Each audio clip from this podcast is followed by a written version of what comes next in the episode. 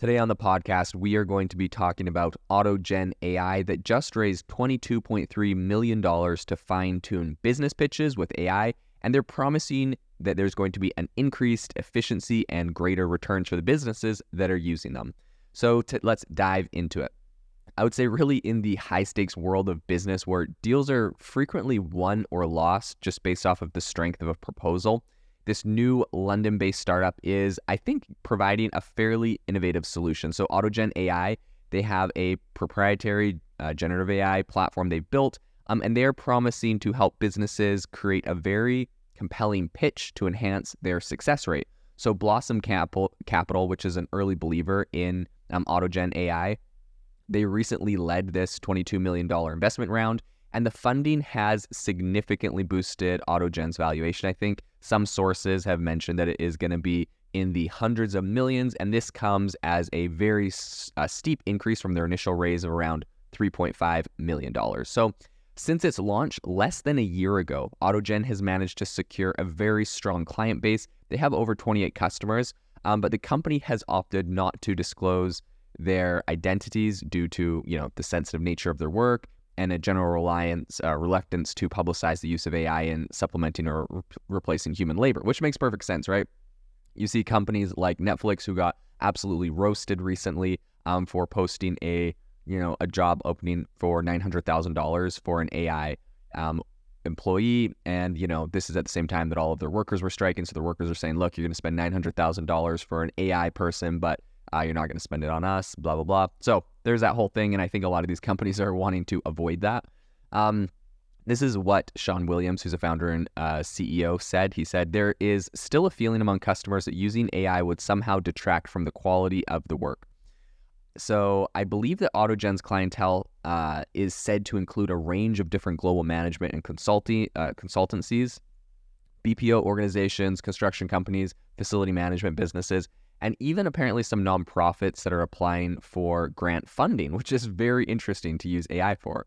Um, Williams, a CEO, he previously worked with a major private firms bidding on UK government services, and he understands the critical role of proposals in securing contracts. So, winning bids often boils down to a couple things. Number one is experience, content, presentation, and of course, most importantly, or often very important, is the budget. So AutoGen AI is aiming to kind of level the playing field by utilizing really advanced LLMs, um, including those from OpenAI, combined with clients' proprietary data. And then the platform can generate pitches derived from the company's most successful past work. So the team then goes and tailors these suggestions, um, and it saves a ton of time and effort in the process.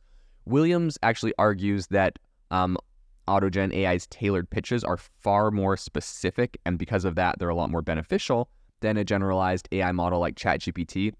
He says companies like OpenAI uh, are focused on AGI superintelligence. We've got a much smaller problem. We just want to help our customers win more work and work more efficiently. I think this is something that's really uh, important for a lot of people to understand is OpenAI and ChatGPT are incredibly powerful, but there is 100% a lot of space for smaller, more personalized AI models. And I think that that is the way the future is going.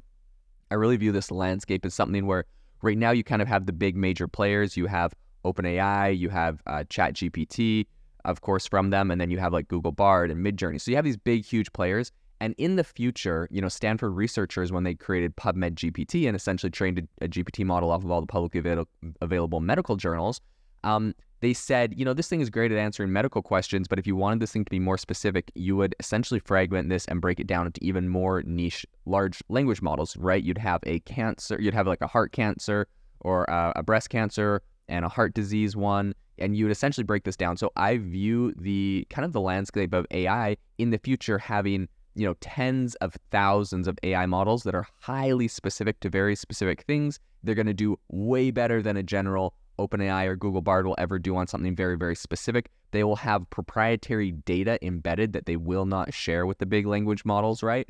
So imagine a breast cancer research foundation partners with one, um, and they put in all of this very highly specific data uh, to make sure that um, you know th- this model is as efficient and as accurate as possible for their clients and their customers and um, people that need this you know critical information. And this is something that uh, those data sets are something that OpenAI is not going to be able to get all of the thousands of little tiny data sets around the world. And so this thing is going to outcompete it and outshine it by uh, a large margin. And most importantly, it's going to take it from being, you know, 80% accurate or 90% accurate to 100%. And that last 10%, as you know, is about 10 times harder to get. It is the most important. And if you're, you know, especially when you're talking about medical or military or other really critical infrastructure, um, you need these things to be 99.999 accurate, not 90.1% or 90.2% or 80 point or 89%, right? So I think this is going to make a very big difference, and this is where uh, I think this is where the industry will go.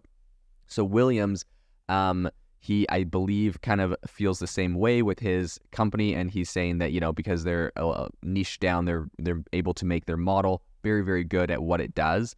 Um, he also suggests that the use of AutoGen's software could increase pitch writing speed by 800%, which I think is absolutely true. These things take a long time to craft, to think of, to work on.